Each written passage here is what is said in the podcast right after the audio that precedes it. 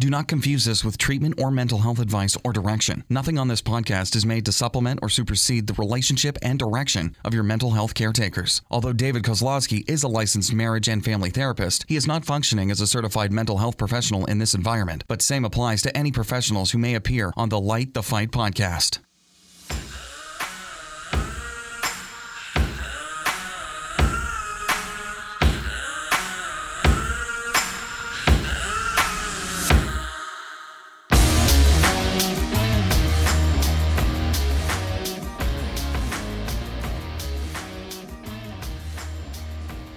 What's up, everybody? Welcome to Light the Fight. I'm David. And I'm Heidi.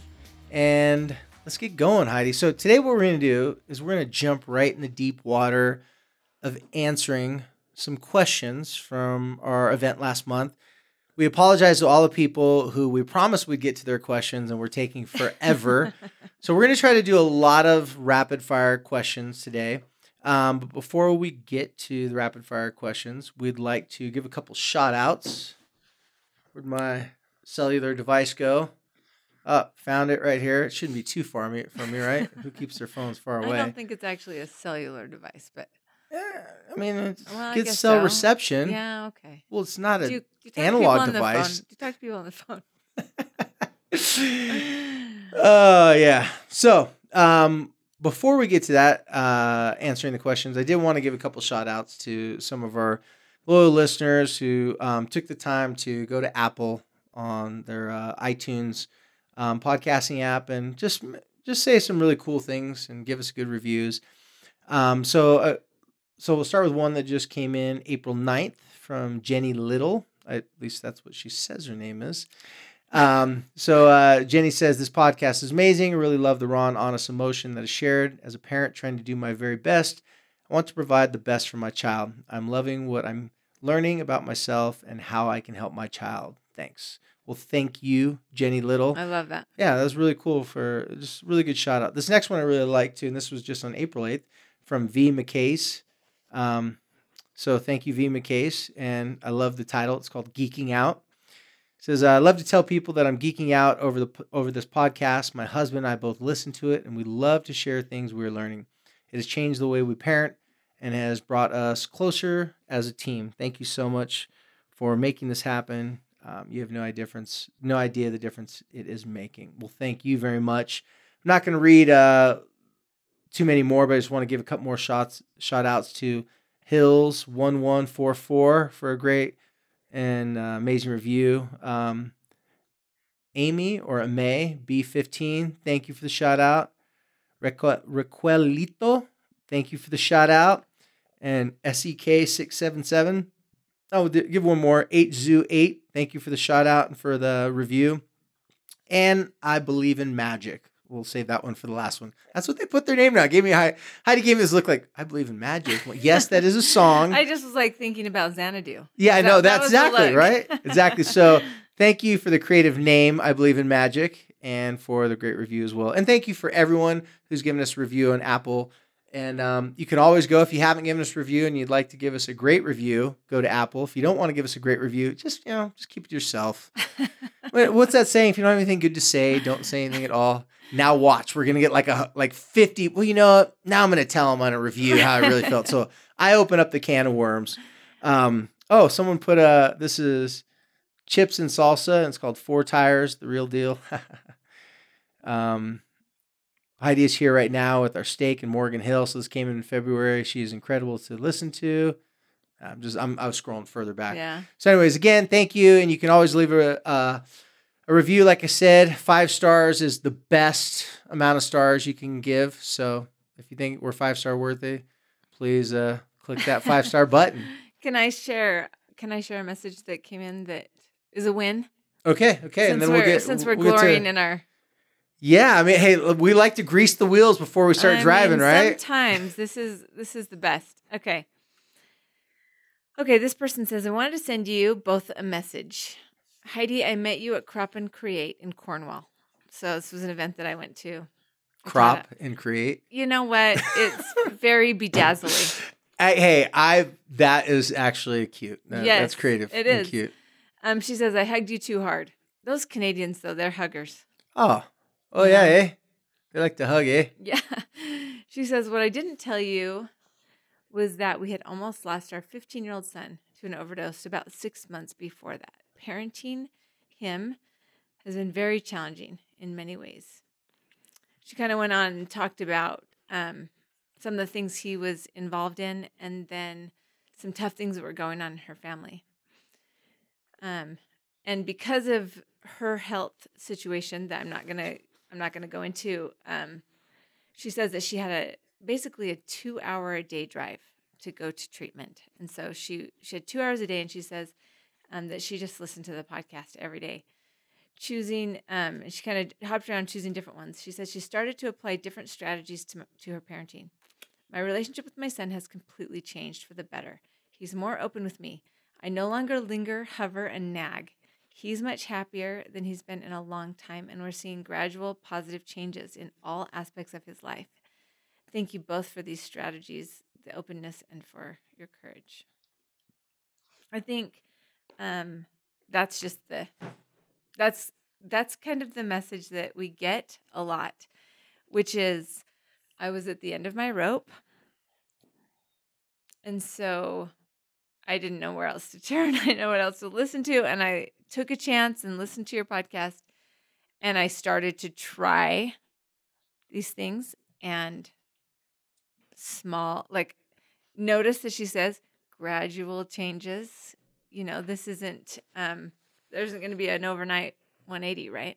Well, and this is all, you know, gratitude. You know, we're getting these cool reviews and people saying stuff, but it's really you, the listener. Like, so everyone listening to this podcast right now, take your right hand, reach around your left shoulder, and just tap yourself on the back a little bit. Okay. Do yourself that favor. I'm going to do it too. Just, you know.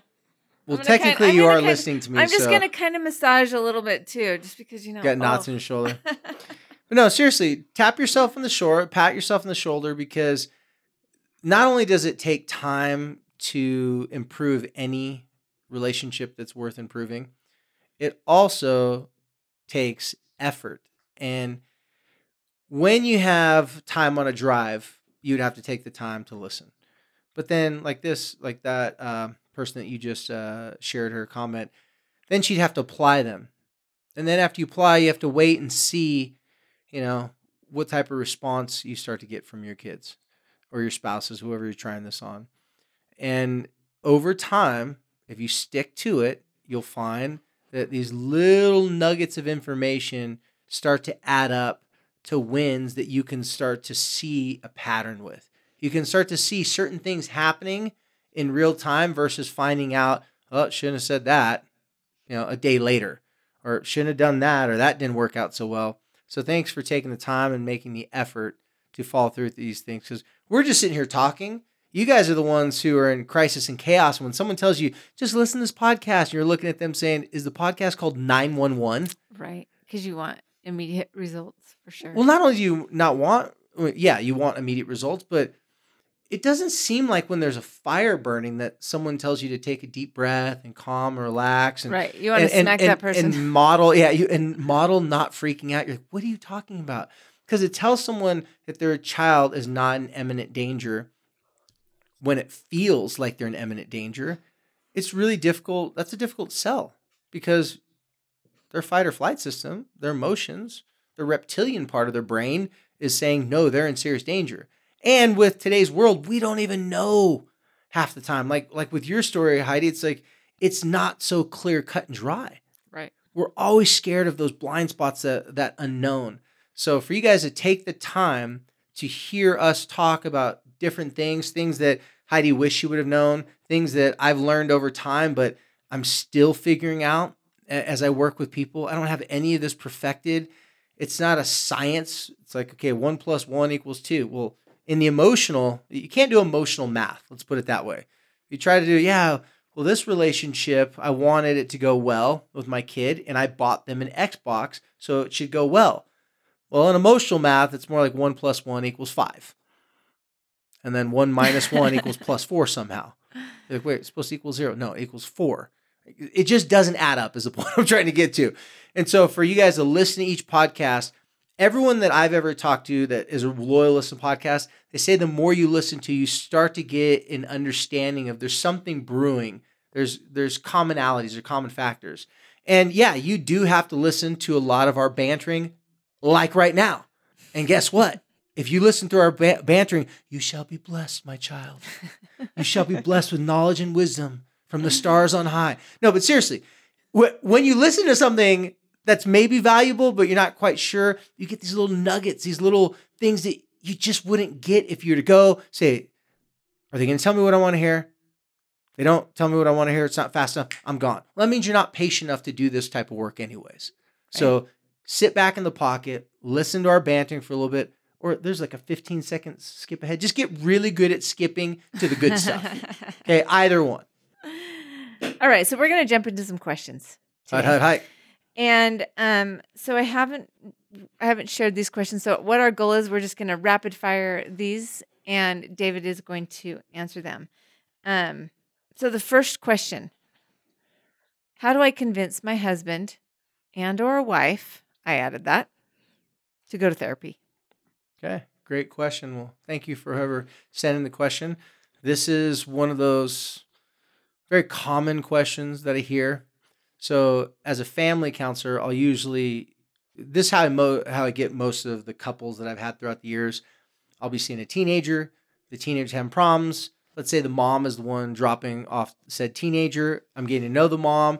And then the mom starts to say, hey, so you have any suggestions on how to get a male to come in and be a part of this process? Then mom will maybe open up and share that she's been trying to get her husband to go to counseling. He said, we don't have any problems. Everything would be better if you just stop nagging so much. So I've heard this kind of stuff a lot. And of course, I'm thinking of a random mom, not anyone in particular. Usually they've tried lots of different things to get their partner to come to counseling. Problem is you're trying to tell someone that they have a problem with themselves and that they need to work on it. That's like trying to tell someone who doesn't want to eat healthy, doesn't want to exercise, that they need to. You're going to get about the same response. It's pretty much the worst. You're going to get the same response. They're going to say, well, look at all the things you don't do. Or they're going to say, well, I've been working on all these things. They'll give you an hour description of all the things they ate that week. You get what I'm saying? Like yeah. you create a lot of unnecessary, conversation. The number one go-to is to tell your partner, your loved one, that I know I've bugged you about going to counseling. I know I've suggested this before, assuming that this person has. And then you tell them, but I decided that maybe it's just best if I just start going and talking to someone. Okay, pause there for a second. How do you think your partner's going to feel that you're talking to someone about them? And they're not in the room to defend themselves. Concerned. Okay. And it's not, and here's the thing. It's all how you do what I just said to do. You can't do as a threat. Again, do not do this in the middle of an argument or fight. Say, well, I'd say let's go to counseling, but I guess, you don't need to go to counseling. So I'll just go to counseling and I'll just share with my counselor about how rude and how cruel you are to me. Okay. You don't want to take that approach. So simply when there's not a fight, you go to your partner, let them know that instead of trying to get them to go, you're going to go and talk about some stuff. Instead of saying I'm going to work on myself, say I'm going to go talk about some stuff because maybe I'm not communicating to you what's frustrating me. I've had lots of personal experience in life where I thought I was being really clear. I thought I was expressing myself, but maybe I'm just not doing as good enough job. So let me go figure some of those things out myself. One, it models for the person that you're willing to put some skin in the game. You're not trying to put it all on them. And two, you actually could use to talk to someone. Assuming you get someone who's at least decent to go and talk about your thoughts and feelings, that's not a lie. When I say we don't always clearly state our intentions, our emotions, our thoughts, our feelings to our loved ones the way we really should or the way we'd like to, that'd be an understatement. It's really difficult in a long day to articulate your thoughts and your feelings in the way that's going to increase the probability that you're going to have good conversations with your loved one. So tell them you're going to go first. Tell them that, it's something that you can do for yourself and see where that conversation goes. If they say, hey, listen, go ahead. You can go ahead and go. I've had, partners say that to the other person. Well, then go and go. Go for a little while and then try different ways once you're going to get that person in. You never want to bring your partner, your spouse to a counseling or therapy session with a counselor or therapist that you don't even like.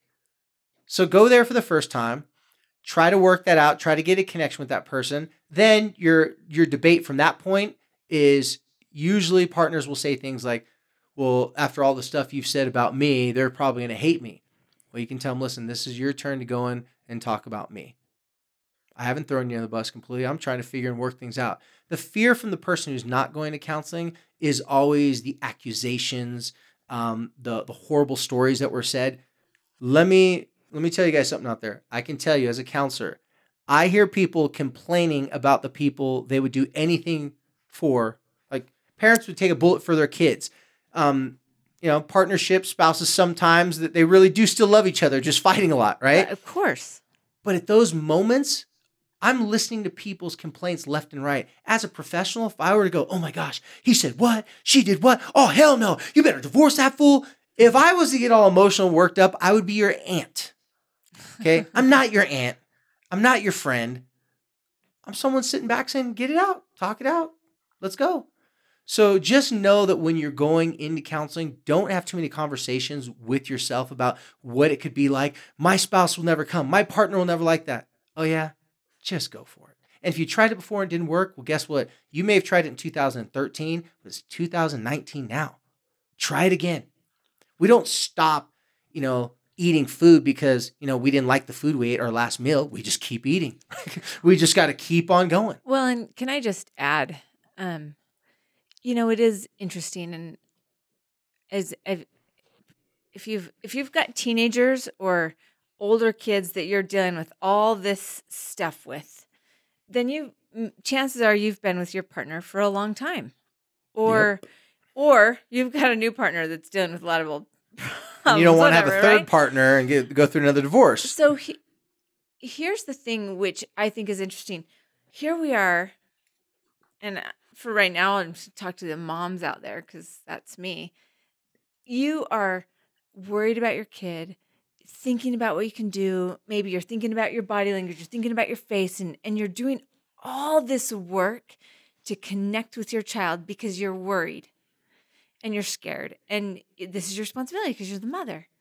And then you've got this relationship with your spouse that maybe is struggling. And then you turn over to your spouse and you throw flames that way, right? Because you don't have time to be his mom and your kid's mom and whatever. Like what I'm trying to say is that the tools that we talk about here on Light the Fight aren't just between a parent and a child.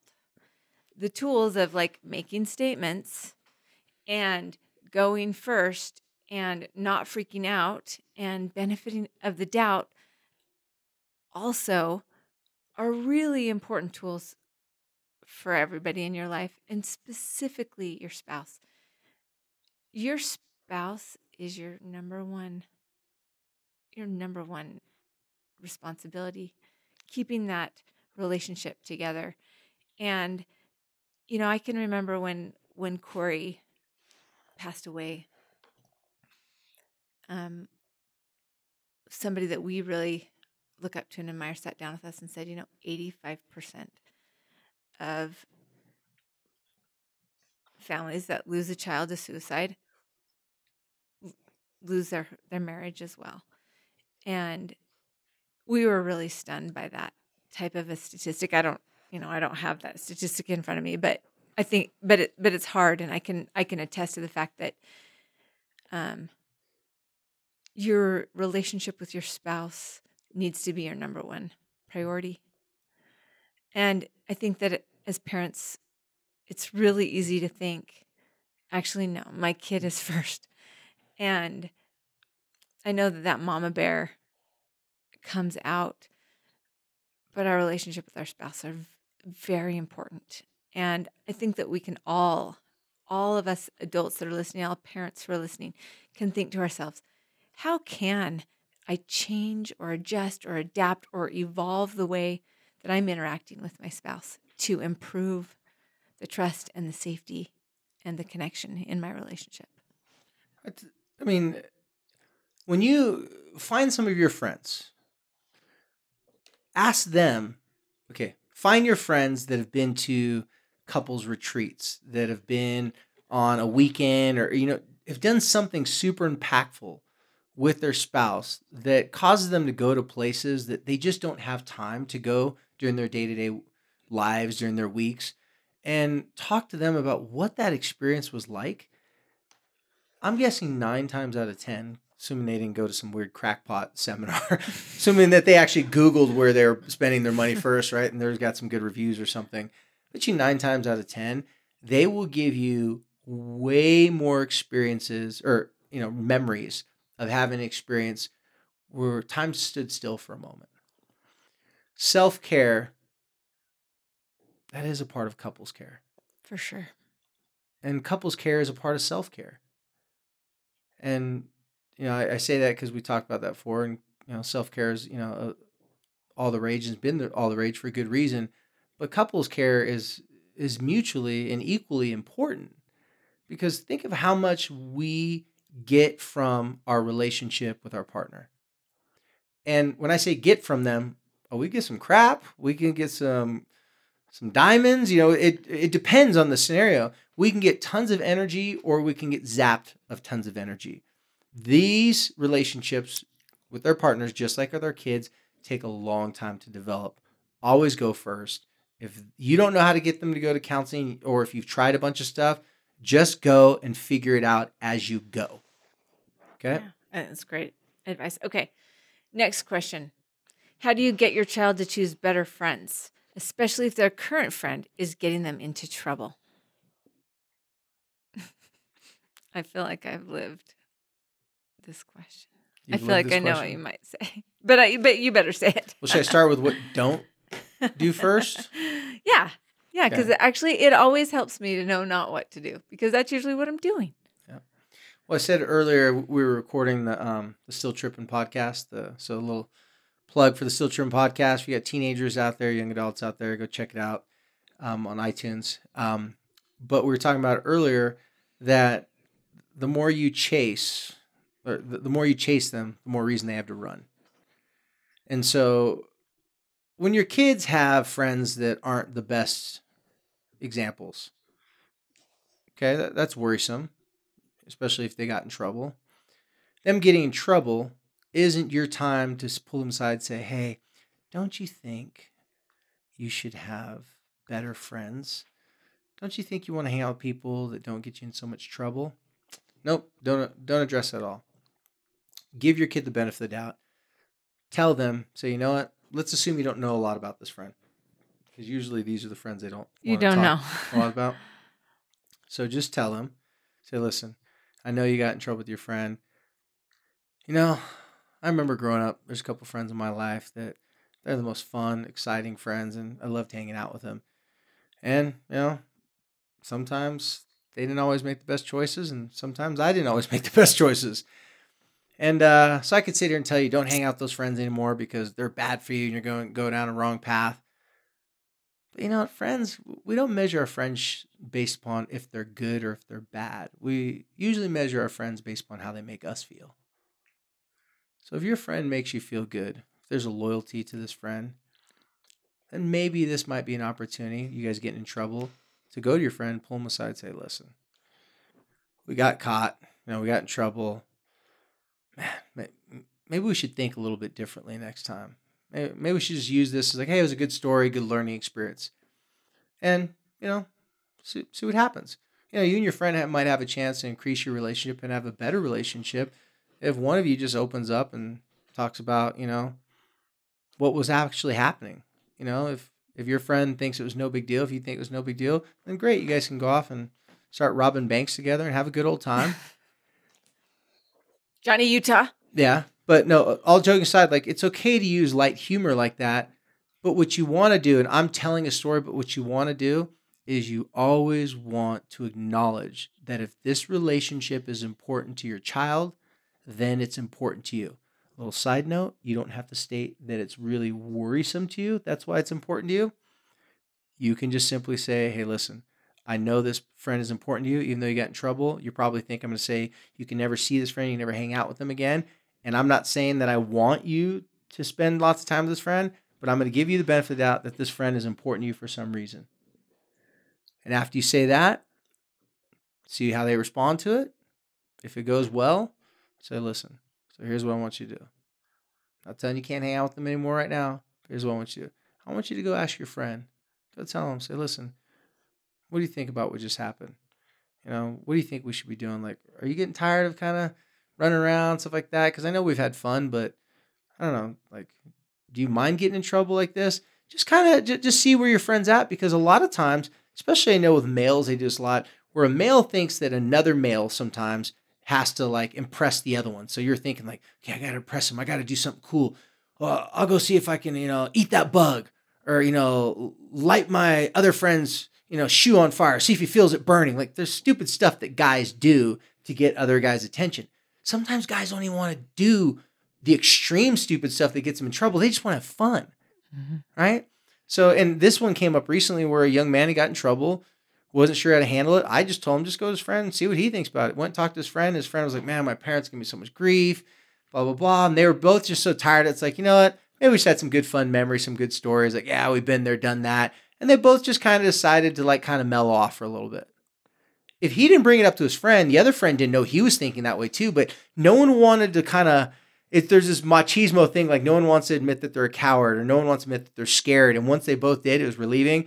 Now it's only been, you know, a few weeks. Point is, try to help your child have conversations with the friend that you don't like versus trying to shun them from that friend. Because if they come back and say, you know what, maybe this person's not a good person to hang out with me or for me to hang out with, they can still say, I like him or her, and I shouldn't kick it with them right now. I can't mess with them right now because they're not taking school seriously. They're getting in too much trouble. Whatever it may be, use that approach instead of you can't hang out with these people anymore. Now, if it's something serious enough, don't take me too literal, guys. If it's something really, really serious and your kid got hurt or in danger or there's serious drugs involved, you know, you may not allow them to be friends with them anymore. You can still say this, but on the back end be like, oh yeah, you can't hang out with them anymore. I'm just saying when you see them next time, you might want to like, you know, see where they're at with everything.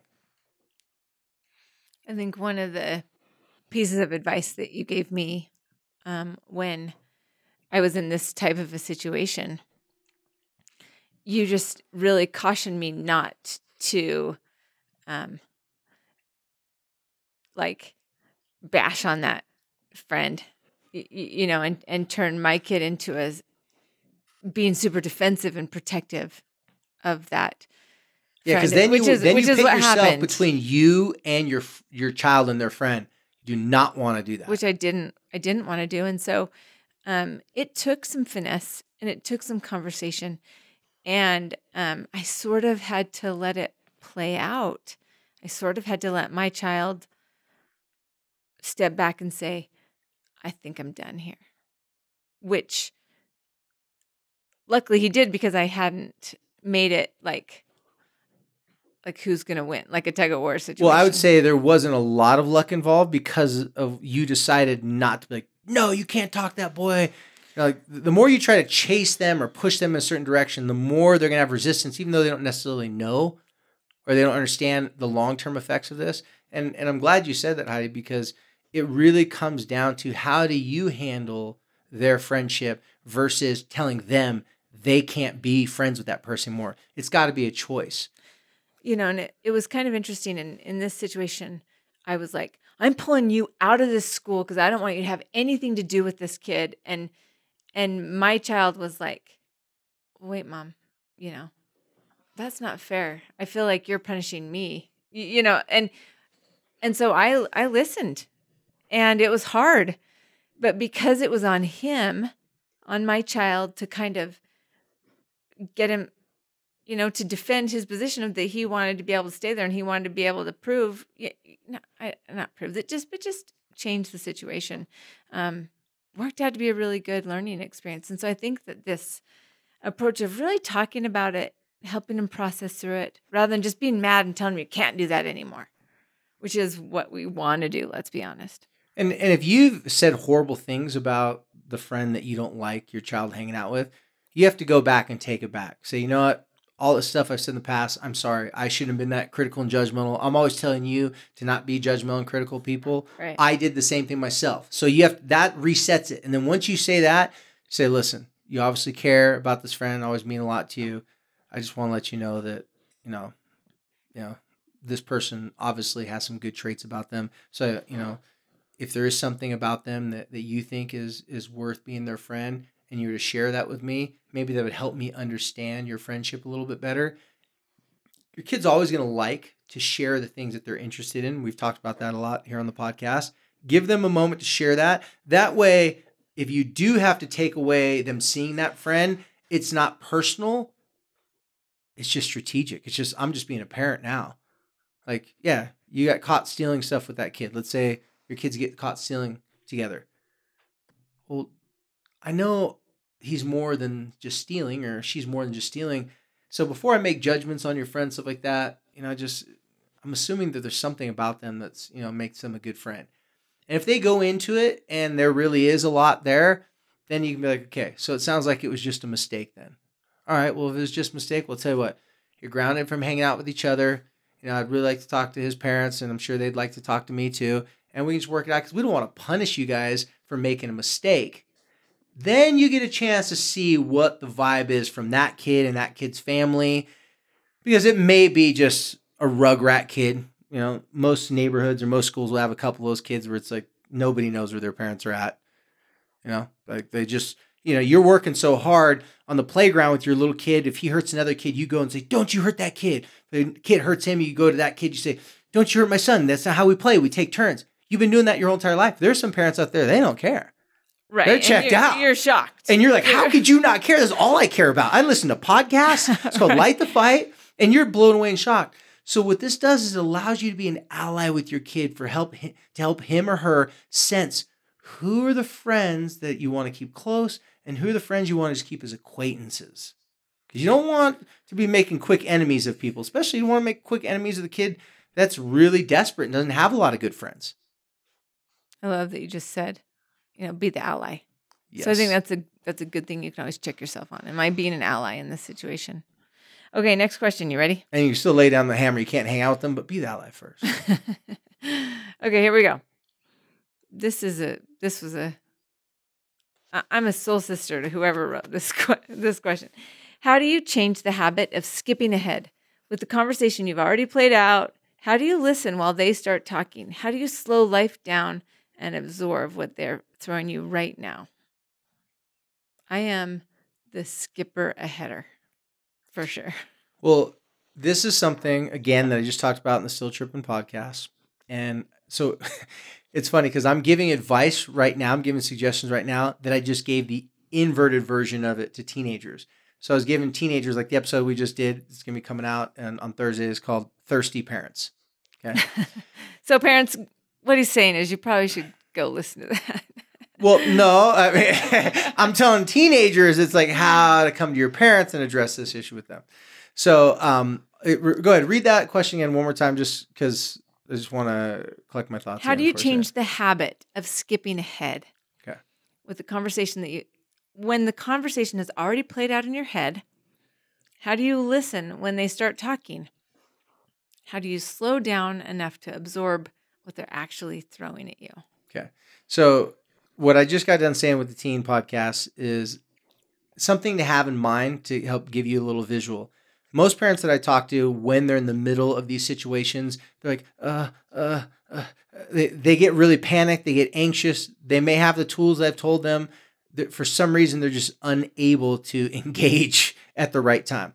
So here's what you want to do. I want you to imagine yourself. And then I want you to tell this to your kid. Okay, I want you to imagine that you are not the driver of this vehicle. So the vehicle is the conversation. Instead of you being the driver like you've been the majority of your child's life, jumping ahead. Remember, the driver's the one that's got to pay more attention. Half the time, people in the car don't even know if you're almost there. You know what I mean? They don't even know what's going on because they're just doing their own thing.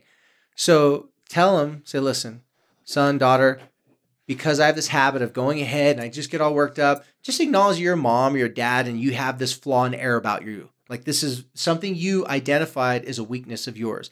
And I don't want to do that anymore. I don't want to jump ahead and start assuming things. So let's do this. Let's just pretend that I'm giving you the keys of the conversation. You're the driver and I'm going to ride shotgun.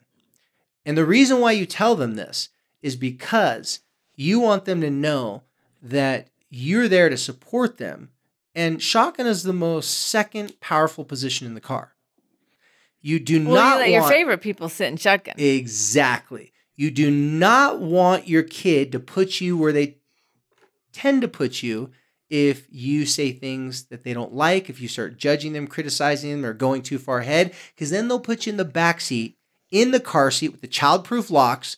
There's nothing attractive and sexy about sitting in the back seat, especially the middle back seat where you can't even have a window. My point being is that if you tell them, I want to give you the keys to the conversation, I want you to be able to just explain to me and stuff like that. And I'm going to sit back here with the USB cord and I'm just going to be the DJ finding, okay, what kind of music do you want to listen to? Okay, I'm just listening to you. Like you're just talking. I'm just supporting to make the drive, AKA the conversation, go smoothly as possible. But if you say this, now you're telling them what you're going to do. You're stating your intention. It'll give them a lot more acceptance if you do want to engage in the conversation, and it'll also help them see that you want them to drive the conversation. If your kids feel that you have the agenda to cut them off and jump ahead, and you start asking questions before they had a chance to give you their whole entire sales pitch that they've been practicing all day, or in their mind, okay, I'm going to say this, I'm going to say that, because kids tell me all the time how long they'll think about their story that they're going to tell their parents, and when they start to say it, their parents' eyebrow goes up. Wait a second. Well, I thought you said you were at your friend's house at 7 o'clock. What? No, they weren't. I didn't expect them to say that. They were supposed to let me get through the story first. And then now they're jumping too far ahead. So if you tell your kid, you're driver, I'm shotgun, and I don't want to be in the backseat. So I know if I start asking you questions, you get too far ahead, you're going to put me in the backseat and I'm not going to know what's going on up front. So I'm going to sit here in shotgun, play my role. But like any good shotgun, I may ask you to kind of know what's going on every now and then. So hopefully you're okay with that. But I'm going to stay in my place. I'm going to just sit back here and listen. Just give yourself this visual and it will help you actually be that person. I can remember when you and I had this conversation a lot, because I was just really good. And what we called it was getting in the, what you told me was I was getting in the time machine. You told me I got to get out of the time machine. No, that's what I call it to the parents. And the visual of it is actually, because the kids, they want to drive. You know, it's a freedom thing. That's the metaphor. But yes, the time machine. Tell everybody, do you remember what I said about the time machine? Yes, because this really helped me, because here's the thing. Something bad would happen, and then I would immediately jump forward like 10 years. And it didn't take you 10 seconds. No, right. I would just paint this picture of like life failure that was going to happen because of this situation. And it was really hard. Like, believe me, something goes wrong. I never like jumped 10 years ahead to successful and a scholarship. No, there were no positive destinations in my time machine flex capacitor. What about when you jumped in the past? Right, even worse. Because that just validates the fear of the future. Right, or if I go way back to the past too, I just miss your little chubby cheeks and back when you liked me. No. The past is usually like, and just last year when this happened, their grades tanked and this happened. And then you go, so now in 10 years, they're not going to be successful. They're going to be living at my house. Yeah. People that oscillate, they jump in the time machine. They go the past or the future. What did we learn from the movie Back to the Future? When you jump and go to the past or the future. Not a good idea. Screws up the present. It always screws up the present. Exactly.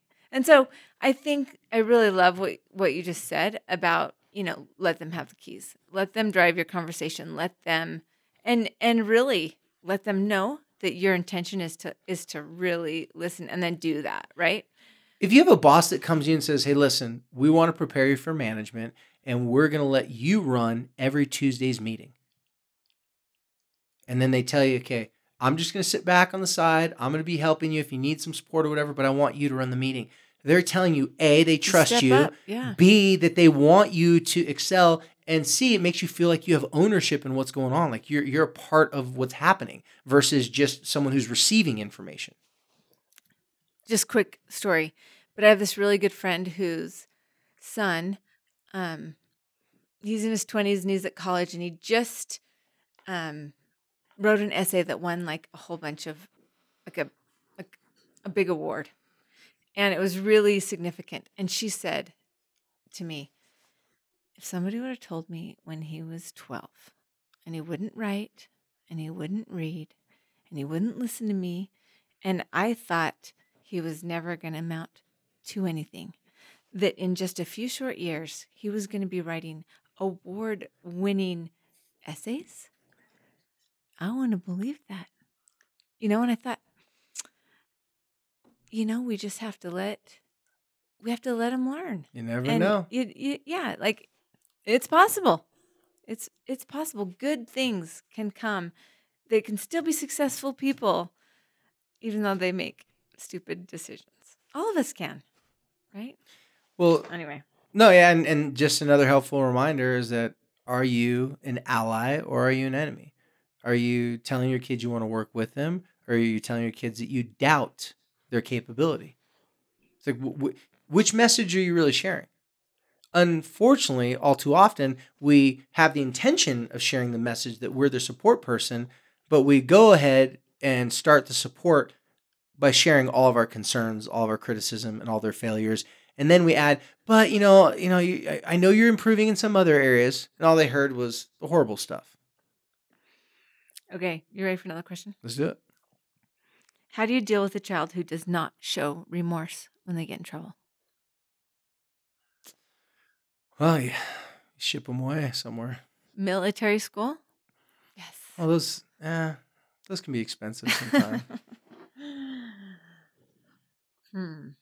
What else could you do? Gosh, I've never had this happen. All of my kids just feel so You horrible. Guys can't see this because we're not on YouTube yet, but I'm actually looking at Heidi like I'm wanting her to answer this one, or at least start it. You know, this is like your worst nightmare, because this is what I do. Guilt tripping them. And just like, oh, you don't feel bad? Well, then it just starts. I just start grinding in on all the ways that actually they have insulted me and personally abused me and my love and my devotion. And I birthed you just because, like, they're not showing their remorse. And so you're like, oh no, you're going to be miserable. You missed your calling. You should have been a travel agent. That was a lot of guilt trips. Hey-o. Boom, boom. Gosh, we need to get on YouTube. You can see her animation right now. She's like really into character, almost like she's actually done it. No, you guys, this is true, because you know what? When they get in trouble, you got two choices. Mom, I'm so sorry. I'm so sorry. I will never let that happen again. And I got one of those. Love that. Then I've got one that just doesn't want me to see the weakness, doesn't want me to get the satisfaction of knowing there's a mistake had. You know, so it becomes head to head. So you did a really good job of telling us what not to do. Any ideas in this category? Can you think of anything else out of your head? That's why when I heard that question, and I didn't know any of these questions, I just looked at Heidi and I'm like,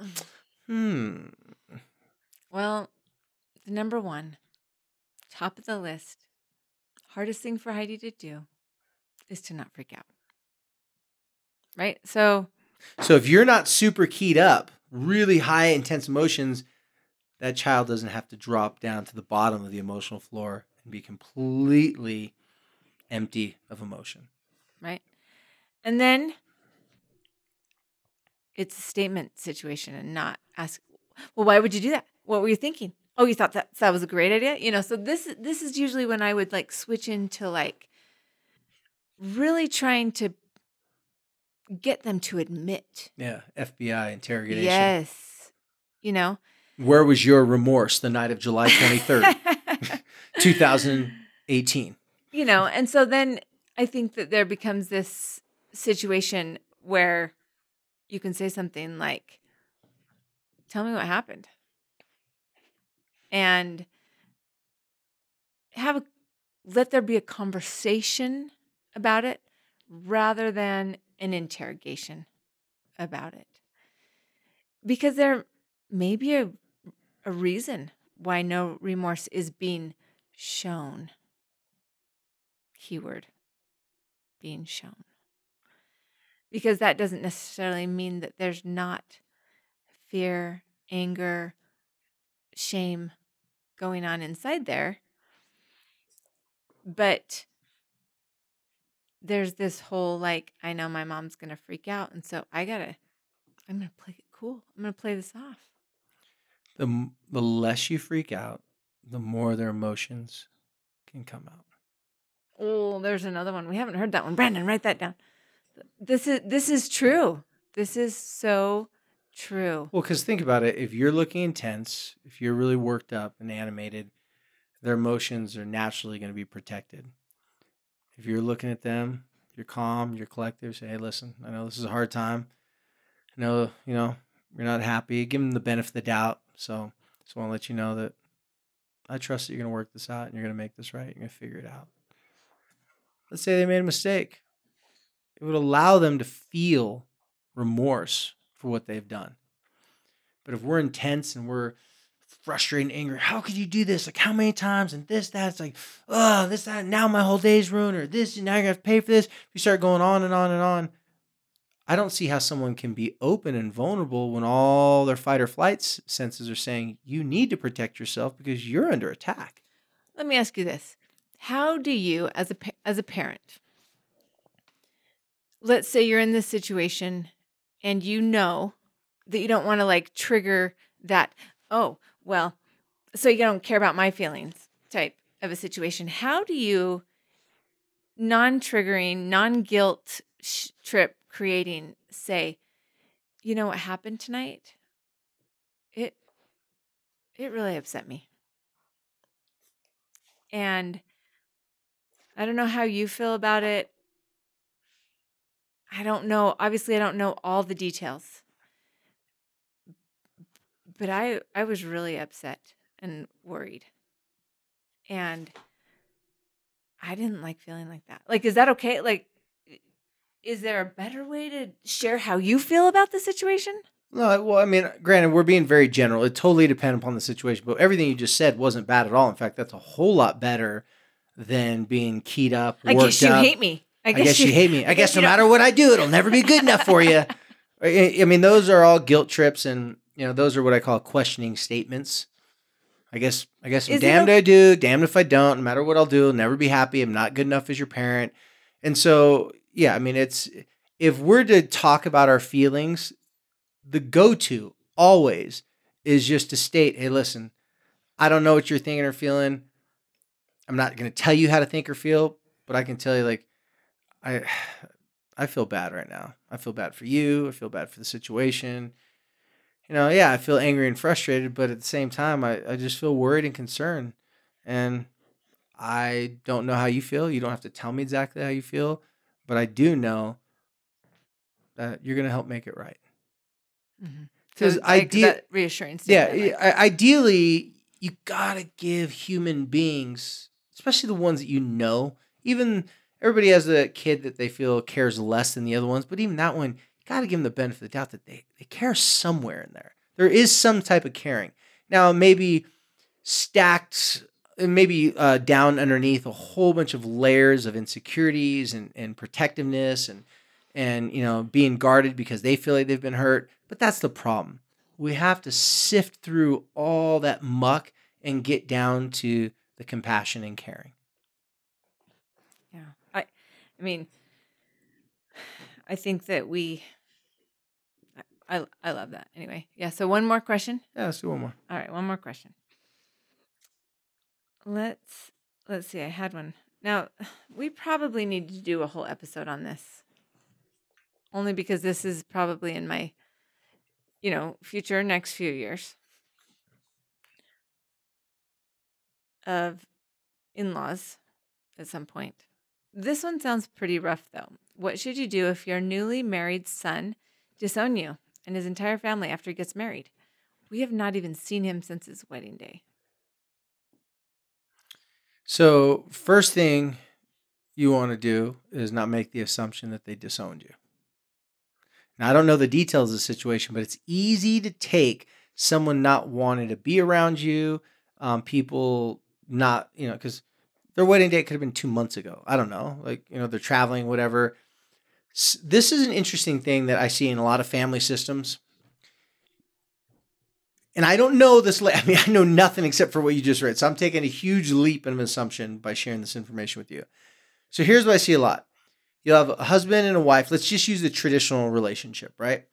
One of those two people's family, the woman or the male, they're going to have a tighter relationship with their family and expect the other partner to come over and be adopted into that relationship and that kind of be their go-to. Red Rover.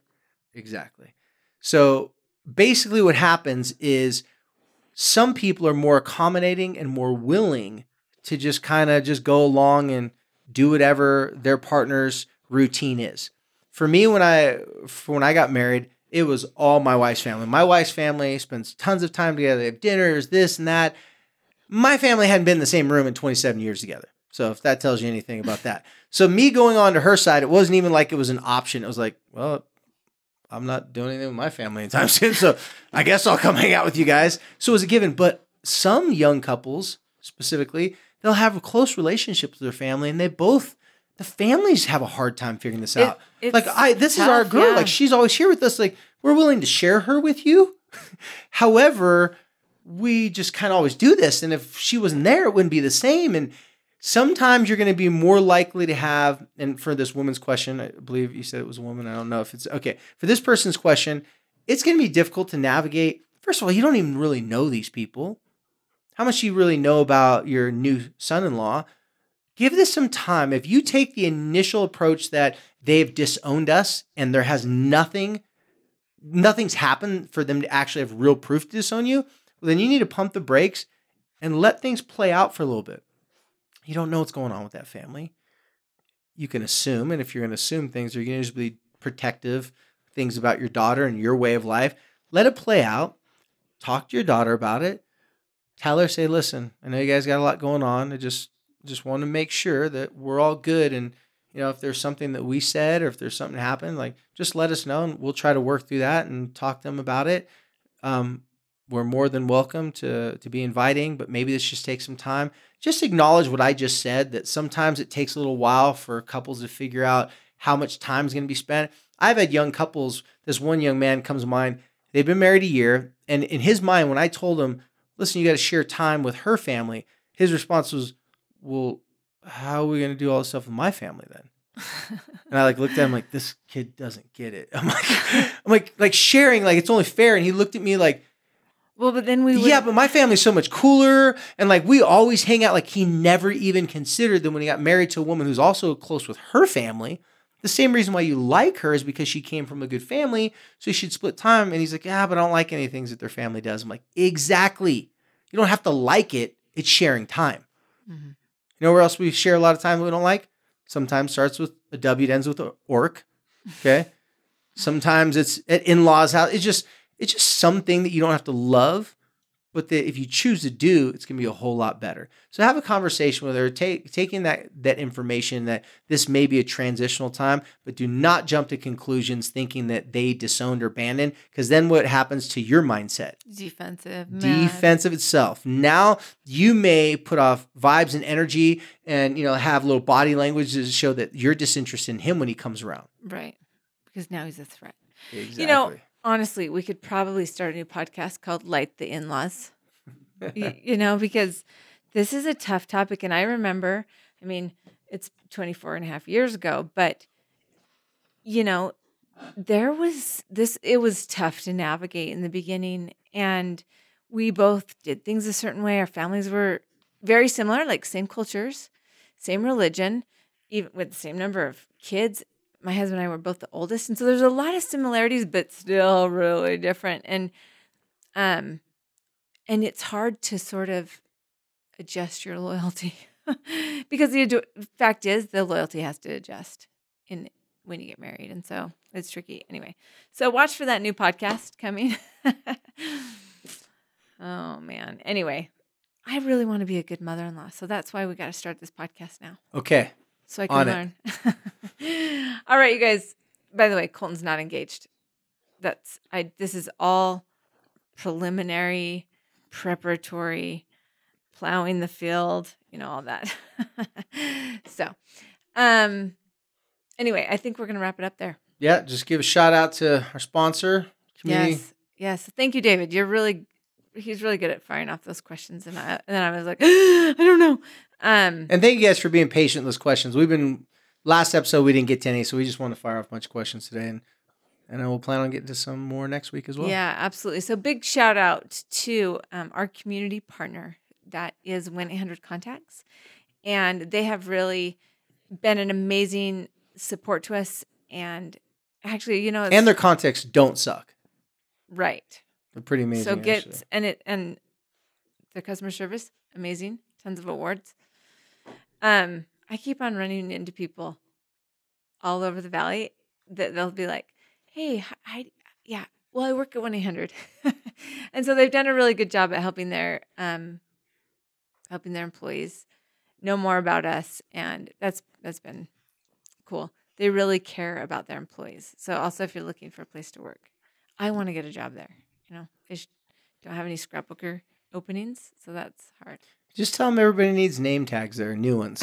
And then you have to do a day interview with each individual, their colors, what type of scheme they want to run on the name tag. I think there's really something I can do. And then after you go through name tags, then you do hall passes, bathroom passes, so you can get up and leave their desk. Oh, my gosh. You guys, thank you for listening, as always. Thank you for telling your friends about it. Every time we get a message, it's like, oh, my friend told me about this or that. Talk about it. Tell people what you're learning. We really appreciate that. We love the opportunity to help as many people as we can spread this light, because these issues, they don't go away by themselves. And we can all just use kind of more information on improving relationships. It just improves the quality of our life for sure. So thanks for listening. And as always, thank you for helping us to light the fight.